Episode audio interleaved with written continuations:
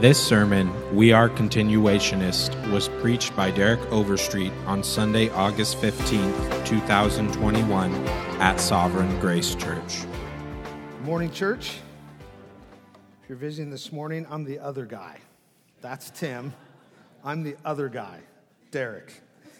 I'm glad. No, I'm- yeah, of course you did. that was more about you than me. Um, grateful that you are here. And if you were here last week, uh, then you heard a wonderful sermon. We are gospel centered. And, you know, that's really last week's sermon. If you weren't here, listen to it. Um, because that's really the sermon that all the other sermons in this short series flow from. And for that matter, that sermon last week is the sermon that every sermon preached from this pulpit flows from. And as we were singing, I was reminded uh, that that sermon even informs the songs that we sing. Uh, we are going to be looking at a topic this morning that, that we can easily get out of priority. And boy, I'm just so grateful of how the Lord has even prepared our hearts because we just spent 25 minutes declaring the gospel of Jesus Christ. And I don't know if Tim mentioned this last week, but one of the ways that we work to be gospel centered is to make sure that the songs we sing declare the gospel. Uh, and so I hope you make that connection. Uh, with that said, open up your Bibles to the book of First Corinthians. This morning we're going to be looking at 1 Corinthians 12, verses 1 through 11, but really primarily just verse 7. As you know, we are in the third week of grounding, that's the name of the series, ourselves in, in key biblical convictions. Really, seven, and actually it's seven plus one. You'll, you'll learn more about that in a few weeks. Uh, but really, grounded ourselves in seven key biblical convictions, seven doctrinal values that, that knit us together as a church, but also unite us to Sovereign Grace churches, our global family of churches, or as I like to call it, our ecclesiastical union. And of course, the last two weeks we've looked at we are reformed, and then last week we looked at we are gospel centered. Today we turn to the doctrine of the Holy Spirit. The doctrine of the Holy Spirit. Now, this morning is not an exhaustive treatment of the doctrine of the Holy Spirit. There's a lot of ways that, that the Spirit of God makes himself present with his people, his saving presence, where we're not even really going to touch on that today, his sanctifying presence in his people, his preserving presence. And so, if you're looking for a fully orbed doctrine of the Holy Spirit, you're not going to get it this morning. This morning, what we are going to look at is what we believe Scripture teaches about the relevance of the spiritual gifts in the church today. That's what we're looking at this morning. And for that, we, like I said, we're looking to 1 Corinthians 12. But before we read and pray, I want to prepare our hearts and minds for something. Uh, it's natural, I was thinking this week, uh, it's natural for us, it's part of our human nature to fear what we don't fully understand. It's reasonable to be suspicious about something that has historically been abused. It's understandable to doubt what we have not personally experienced. And it's tempting to just believe what our favorite smart guy says. Okay? I think every one of us can identify with each one of those in some way. Here's what I want us to do right now I want us to give all the fear, I want us to give all the suspicions, all the doubt, all the temptations to the Lord so that we can hear the clear and simple teaching of His Word. That's what we're going to do this morning. We're going to allow the Word of God, hope we would do this every Sunday, but we are going to allow the Word of God to speak. Amen? So, would you stand with me and let's read 1 Corinthians 12, 1 through 11. Now, Concerning spiritual gifts, brothers, I do not want you to be uninformed. You know that when you were pagans, you were led astray to mute idols, however, you were led. Therefore, I want you to understand that no one speaking in the Spirit of God ever says Jesus is accursed. And no one can say Jesus is Lord except in the Holy Spirit. Now, there are a variety of gifts, but the same Spirit. And there are varieties of service, but the same Lord. And there are varieties of activities, but it is the same God who empowers them all in everyone. To each is given the manifestation of the Spirit for the common good. To one is given to the Spirit the utterance of wisdom, and to another the utterance of knowledge according to the same Spirit, to another faith by the Spirit, to another gifts of healing by one Spirit, to another the working of miracles, to another prophecy, to another the ability to distinguish between spirits, to another various kinds of tongues, to another the interpretation of tongues. All these are empowered by one and the same Spirit, who apportions to each one individually as he wills. You may be seated. Let's pray. Lord, as we come to your word, you have saturated our minds and our hearts with who we are in Christ, and we thank you for that. Lord, our greatest need is to remember day by day, moment by moment, that we are citizens of heaven because God Himself, God the Son, took our place here on this earth, bearing our sins and absorbing our judgment so that we could live forever. And not just a quality of life in heaven, but a certain quality of life today. And Lord, what you have for us from this text is for today. And so I pray that we can put our fears and suspicions and doubts away, and that your spirit would illuminate our hearts to the clear teaching of Scripture. Help me to be faithful. Help me to be humble. Help me to be passionate as I proclaim your word. In Jesus' name, amen. Well, if you go to the Sovereign Grace, if you go to Sov, sovgracetucson.org, that's our website, and you click on About Us, and then you click uh, Seven Shared Values, you will find this under the heading We Are Continuationists.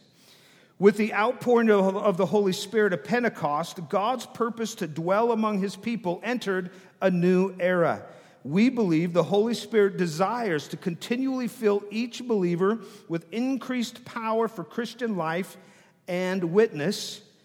It's Ephesians 5:18, including the giving of his supernatural gifts for the building up of the church and for various works of ministry in the world. We are eager to pursue God's active presence in all its breadth that Christ may be magnified in our lives, in the church and among the nations. As an expression of God's continual presence in and with his people, here at Sovereign Grace Church, we believe that all the spiritual gifts in the scriptures, in the New Testament, are vital to the church and her mission until Christ returns.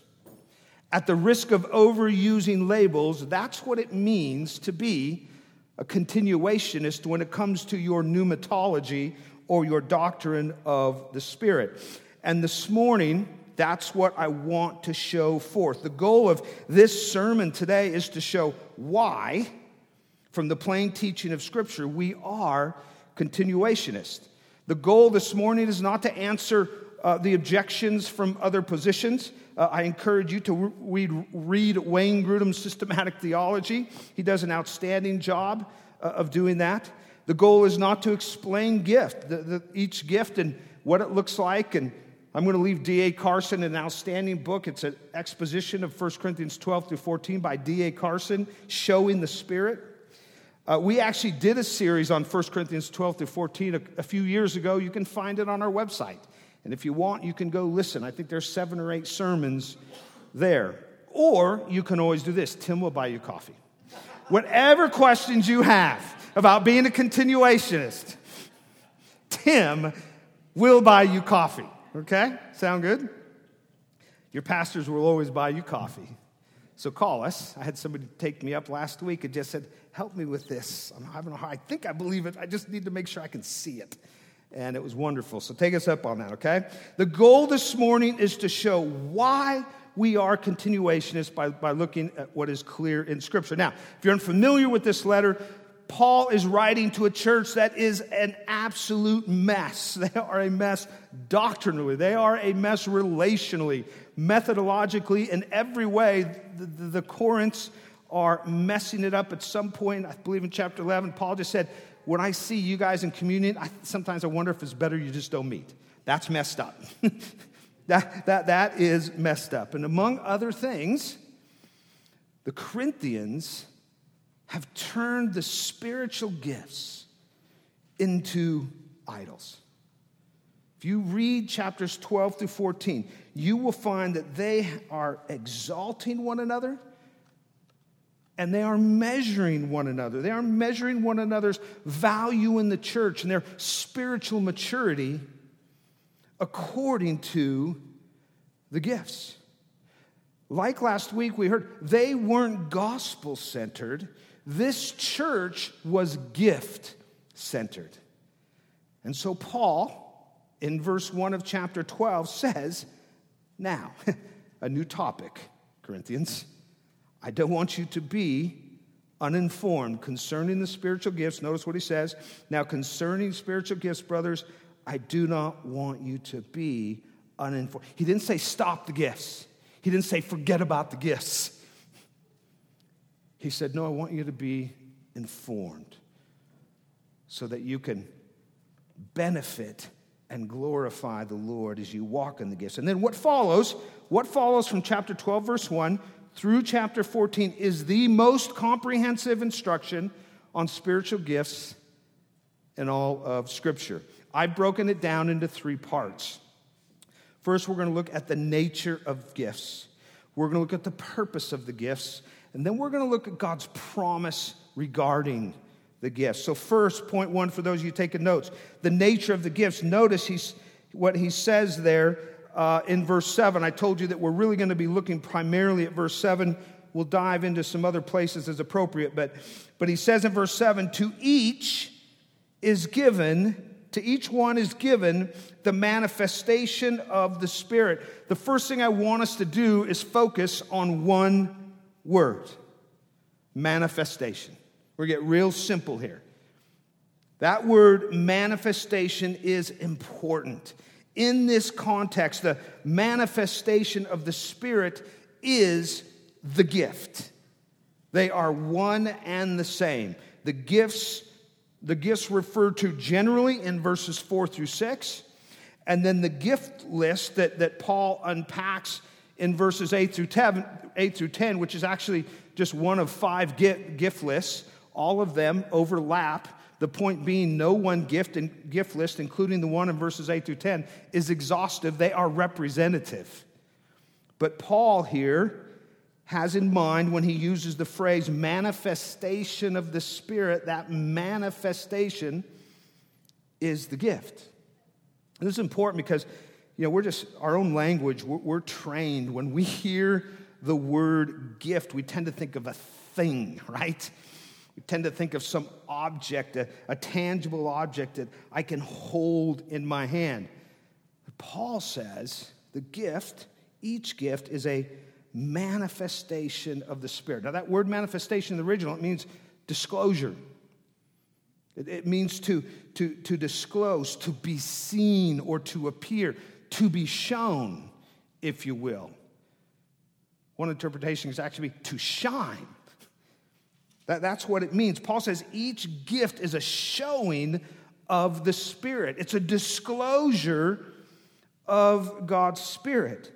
Um, I love what Sam Storms says. He says, Gifts are nothing less than God Himself at work in our midst. Gifts are the expression of the Spirit and in, and through our minds, our wills, and our ministry coming to relative and sometimes very vivid disclosures among God's people. It's very helpful for me as I read that.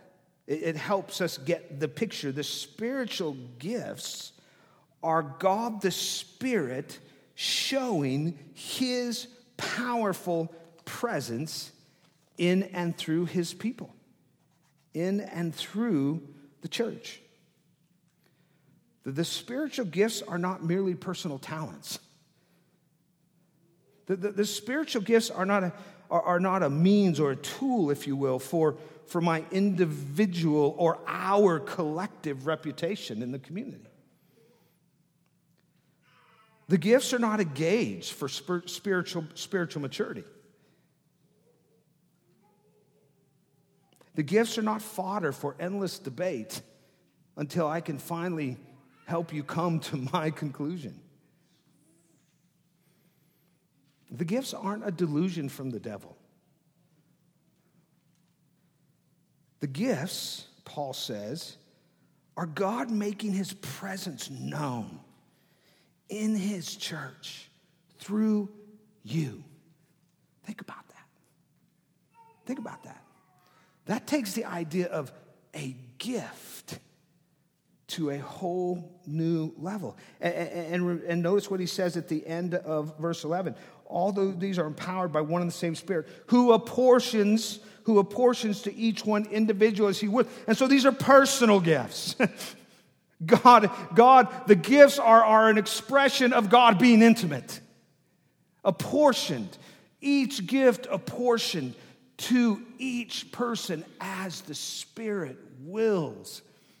We're not throwing things against the wall here.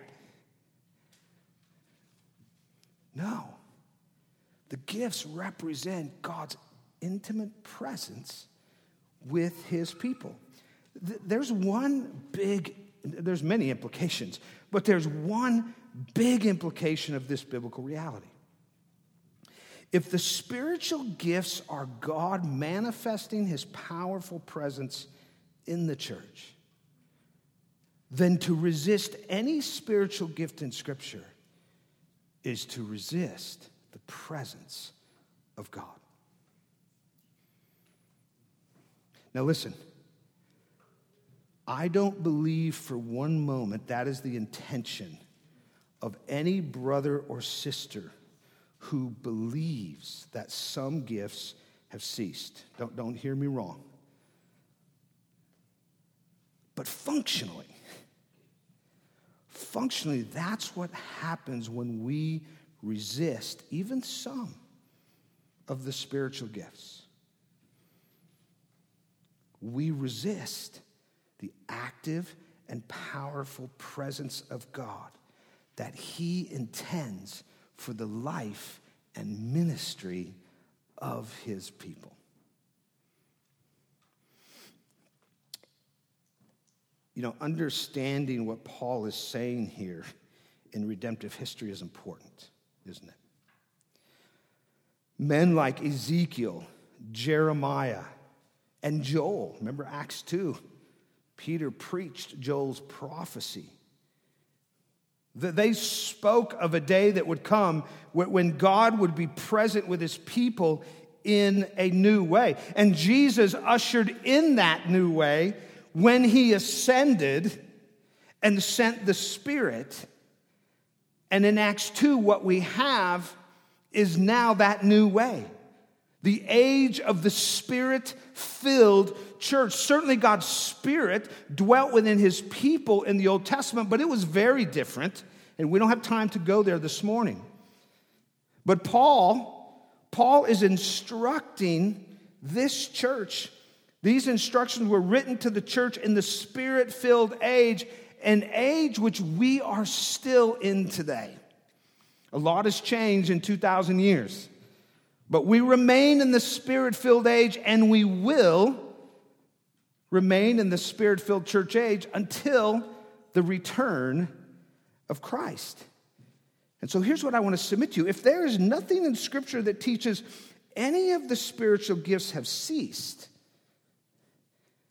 and, is, and there's not, why would we not believe God desires to manifest himself to us in the same way today?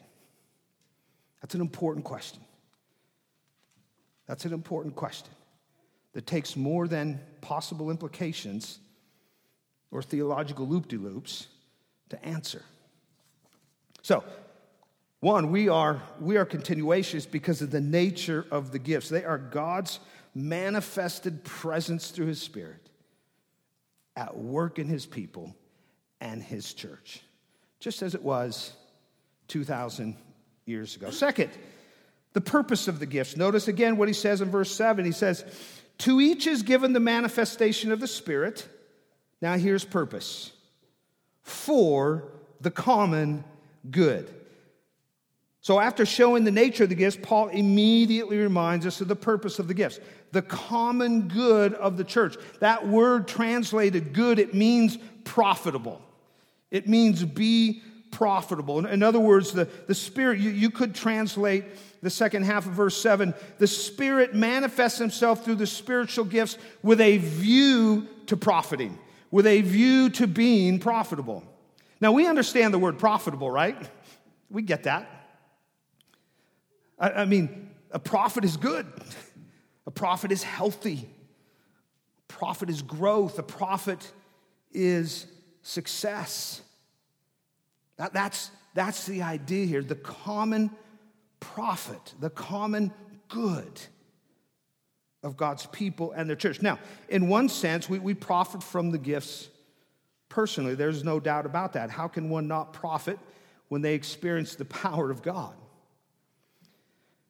And of course, when individuals in the church experience God's active presence, how can then ultimately the church not profit collectively if we are all profiting individually, even if indirectly. But I think as the greater context bears out, as you continue to read, uh, particularly in uh, the second half of chapter 12, chapter 12, I think the context bears out that, that uh, uh chapter 14 and particularly verses 12 through 26 Paul's primary point here in the common good is that the gifts are profitable for the entire church. They are meant to bless and grow the entire church. Our statement of faith, by the way, if you don't have our statement of faith, it's in this nice book form. It's back there in the lobby. I believe there's still some back there. But our statement of faith says this in this regard Christ loves, this is under the gifts of the Spirit. Christ loves the church, his body, and provides for its health and growth through the Holy Spirit. In addition to giving new life, the Spirit sovereignly bestows gifts on every believer. Spiritual gifts are those abilities and expressions of God's power given by his grace for the glory of Christ and the upbuilding of the church, the common good. It goes on to say the full range of spiritual gifts remain at work in the church and are given for the good of the church and its witness to the world. I think this is precisely why Paul exhorts not just the Corinthians, but us today. Earnestly desire the gifts. You know, in this, te- in this section, Paul doesn't say that once, he doesn't say that twice. He says that three times. Chapter 12, verse 31, chapter 14, verse 1, and chapter 14, verse 39. Each one has a little bit different focus. But his point is earnestly desire the gifts. They are a manifestation of God's Spirit in his people and they are meant for the common upbuilding and strengthening and growth of the church. So earnestly desire them. Earnestly, with faith, with the zeal, with the passion. We'll talk about that in a moment. Earnestly desire. Don't ignore them earnestly desire them. Why?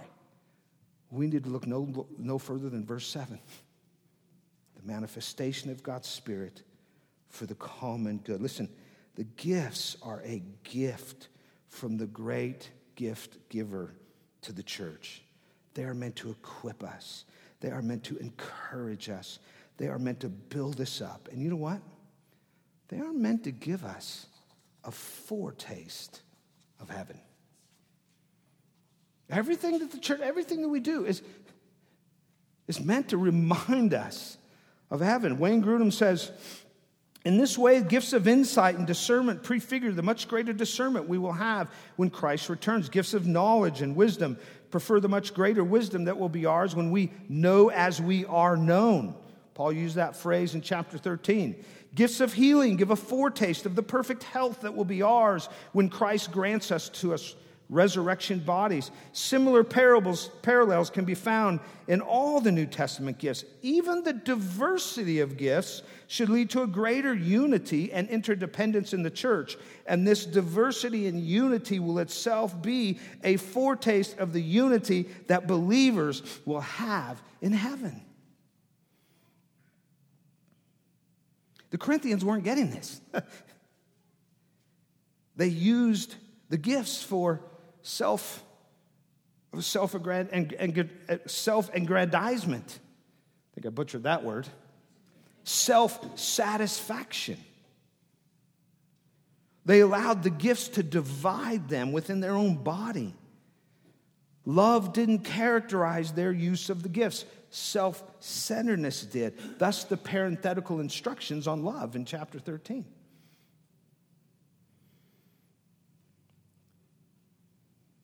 And Paul's response always amazes me. Given the division in this church, not this church, this church, given the division in this church and the destruction, the division and destruction caused by the Corinthians' use of the gifts, Paul could have said, and I probably would have said, no more. Stop. You guys are too spiritually immature for this. You don't get it. You don't get it enough. Instead, he, he says, earnestly desire them. Earnestly desire them. Why? Well, I think that he understood their glorious nature and purpose in and for the church.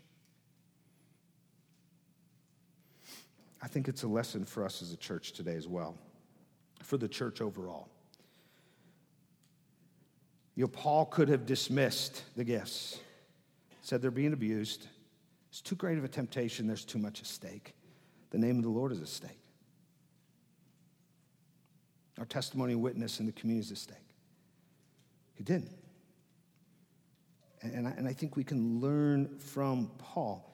We don't dismiss, prohibit, or spin theological positions because there's a danger of misunderstanding or abusing the gifts. We do what Paul did. We inform ourselves with truth and then we act in love and faith. And I know our church has a long way to go in this. There's no division here over gifts. And I know I, am not foolish enough to think that every single person in this room agrees with what I'm saying right now.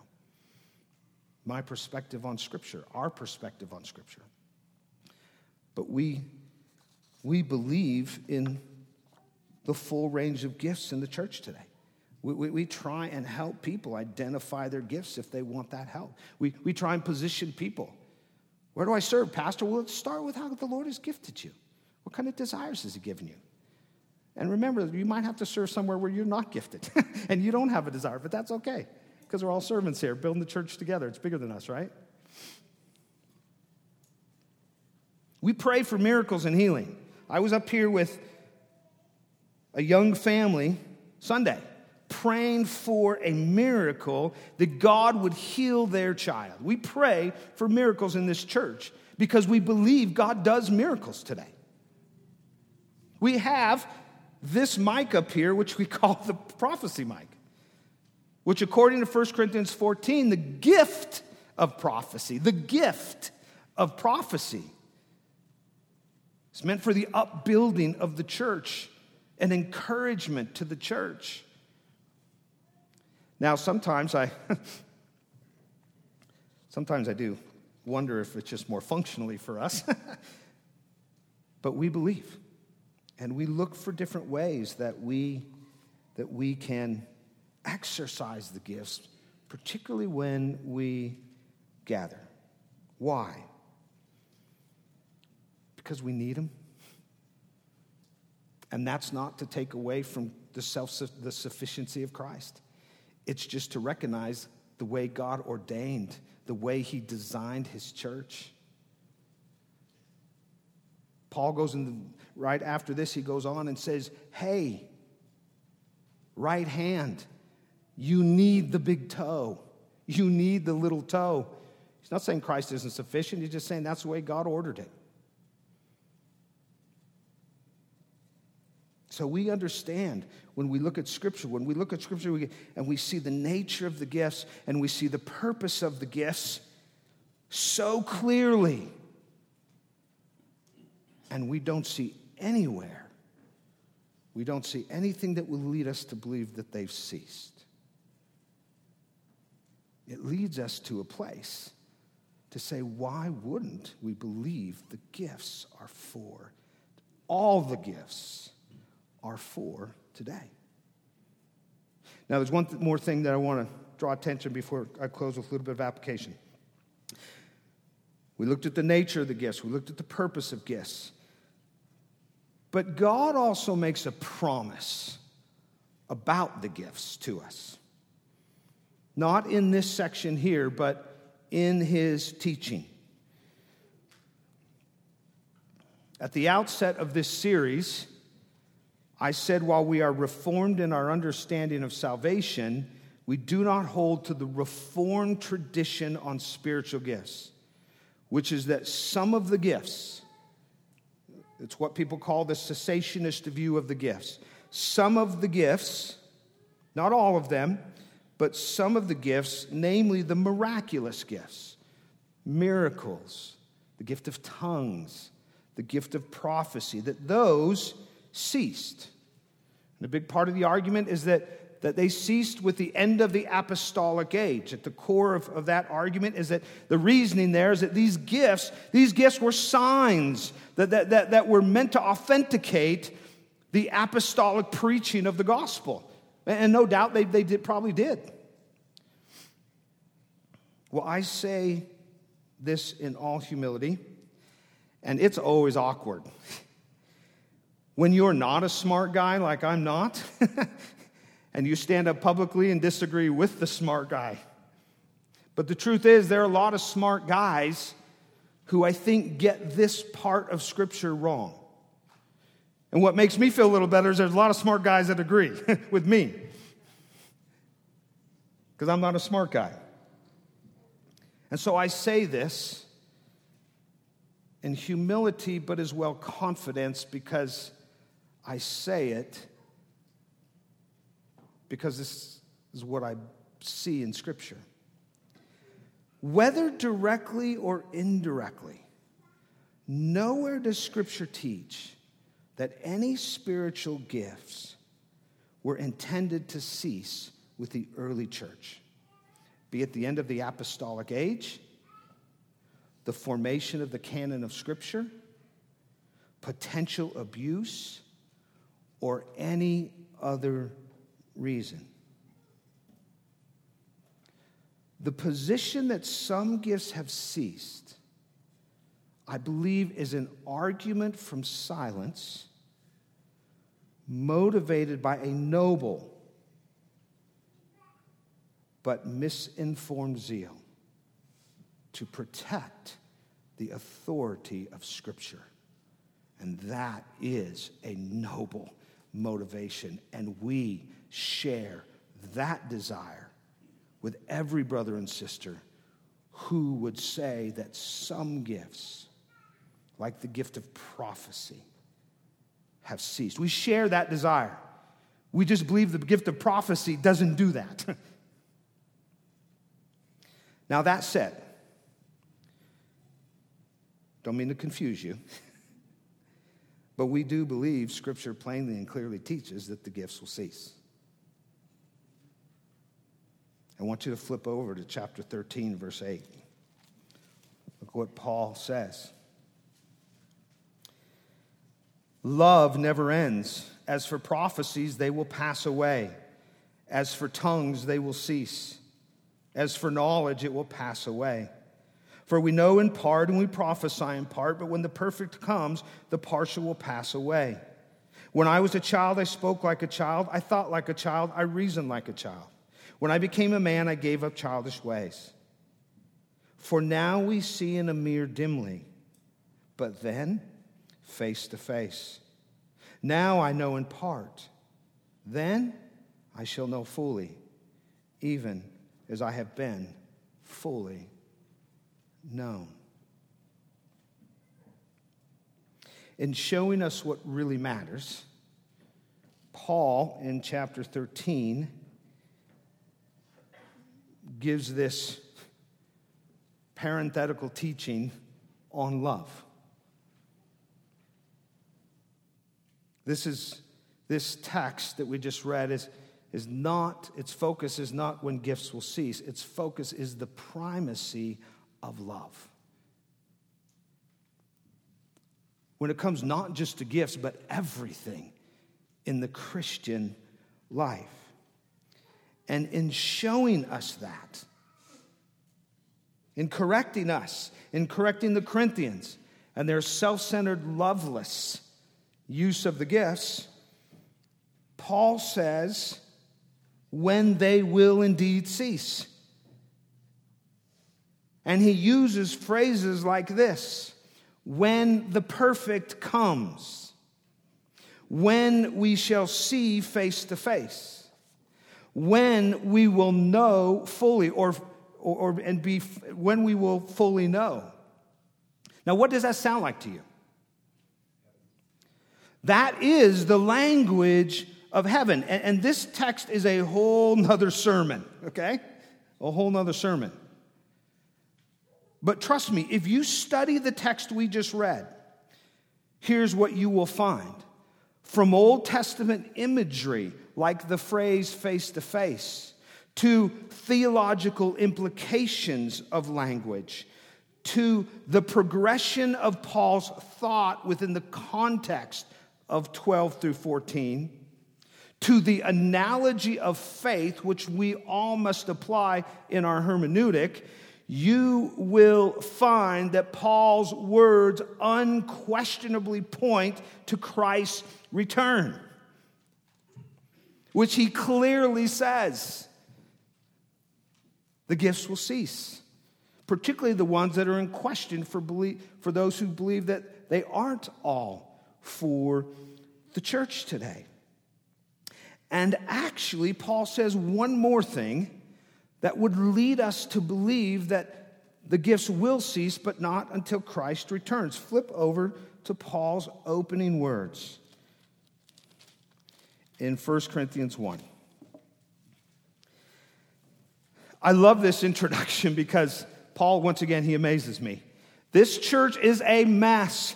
and Paul begins in verse 4 just saying, Man, I give thanks for you guys. You know, we talked last week about being gospel centered. Paul was gospel centered, and here's one way we know. He is about, he is about to thank them, thank God for grace in their lives. In all their messiness, what he sees first and foremost is they are in Jesus. So look what he says in verse 4. He says, I give thanks to my God always for you because of the grace of God that was given you in Christ Jesus. That in every way, you were enriched in him in all speech and knowledge, even as the testimony about Christ was confirmed among you, so that you are not lacking in any spiritual gift. As you wait for the revealing of our Lord Jesus Christ. That's the language of the return of Jesus.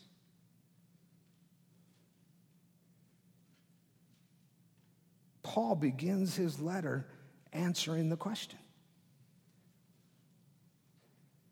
His prayer is that they will lack none, not one, of what he is about to unpack in 12 through 14.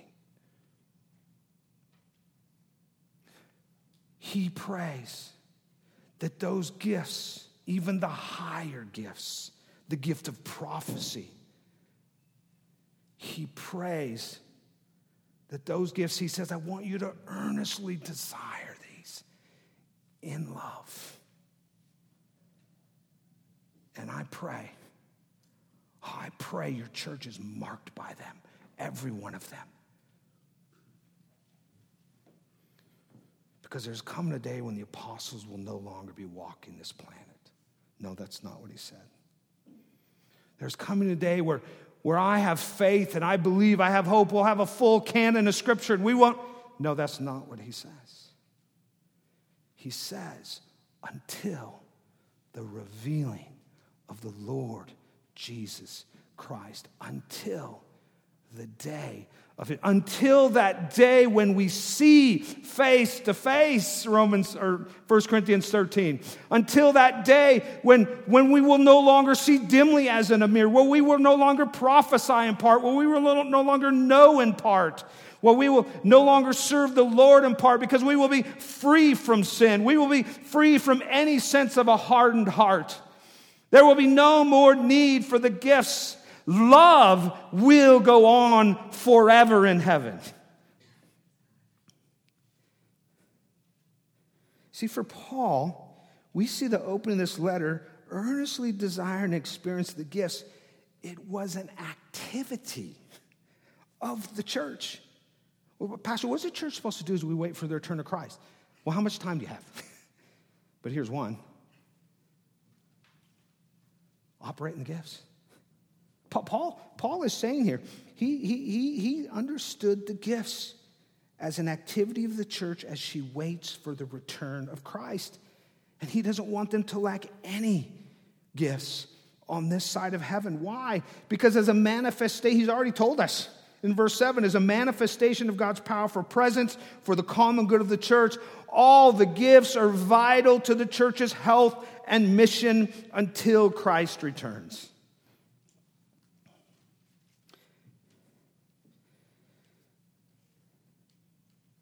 That's the plain teaching of Scripture. And that's why we are continuationists. Now, there's objections. I told you, Grudem does a good job with those objections. Go read it. I'll buy you a cup of coffee.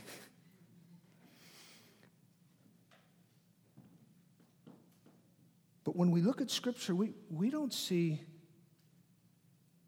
either directly or indirectly, any reason to believe the gifts have ceased. And yet we see the plain teaching of Scripture that all the gifts will remain until the return of Christ. Now, I'm not a smart guy, but that seems very clear to me. So, how do we apply this? I'm going to go quickly here. First, we live by faith, not sight. Whether it is the absence of miracles or the abuse of prophecy, we can't allow what we see out here to justify ignoring what we see in here. Can't do it. If your argument is, well, I just, I've never seen a healing, that's not an argument. We can't do that. Instead, we must earnestly desire the gifts. That's the application here, chapter 14, verse 1. earnestly desire the gifts. In faith and love. while trusting God's timing and purpose. Well, Pastor, I've prayed for healing at least a dozen times, never seen it. Keep praying for healing. Because I believe when you open up your Bible, you find a God who says, I heal. So keep praying. Live by faith, not sight. Second, we keep the gifts in biblical perspective. This was the problem in Corinth, right? They didn't keep them in biblical perspective. The gifts don't define sovereign grace church. They don't. The gospel does. The gospel does. If you're visiting with us, this sermon is not, don't, don't walk away going, well, they're all about the gifts. No, we're not. we're about Jesus Christ. We're about, by His grace and for His glory, building His church. And we do believe that all the gifts are part of that. But we are gospel centered. Like the sunbeam leads you to the Son, so the gifts lead us to the Savior. The gifts are about Jesus and his love for the church and his mission through the church and his purposes for the church. And so we, we keep the gifts in biblical perspective. And I think one of the greatest ways that we can do that is that in the call to earnestly desire the gifts, that should ultimately flow from a passionate pursuit of the Spirit at work in our lives. Three, identify with the gospel. We don't exalt people according to their gifts. We find our worth and value in Christ alone. The gifts are ours because we are Christ. If we're not Christ, then the gifts don't matter. The gifts don't matter. He gave to his church gifts. And if you are in Christ, you are part of his church. Once again, Paul is a wonderful example. Study this opening, study the intro to 1 Corinthians. Paul did not see the Corinthians through the lens of their view and practice of the gifts.